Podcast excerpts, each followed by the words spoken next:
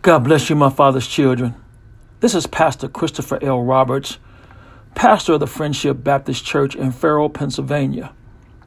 In this episode of Turning Back to God, getting ready to meet Jesus, in Hebrews 3 and 15, where it says, Today, if ye will hear his voice, harden not your hearts as in the provocation.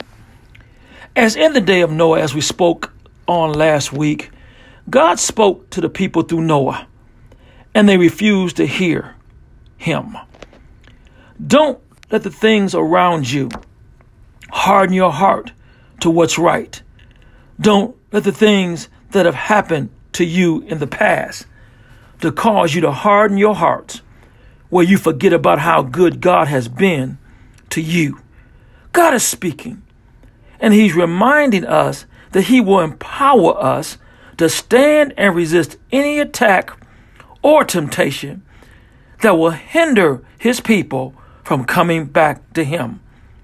That we can trust God regardless of any circumstance. We can trust God for our deliverance. We can trust God for our protection. We can trust God for our way made and our answer given.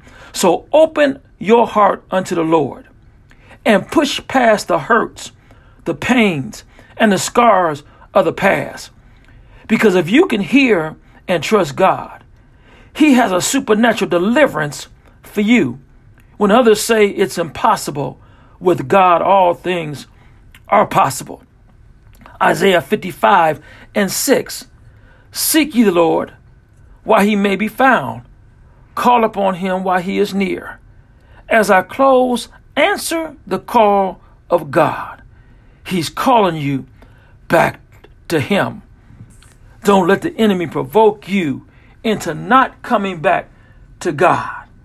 So let God give you perfect peace and renew your mind and renew your spirit. Because there is no greater feeling in the world than feeling the presence of God all over you.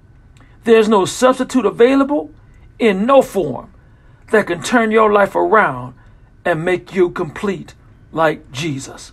May God bless you and my may heaven smile upon you is my prayer.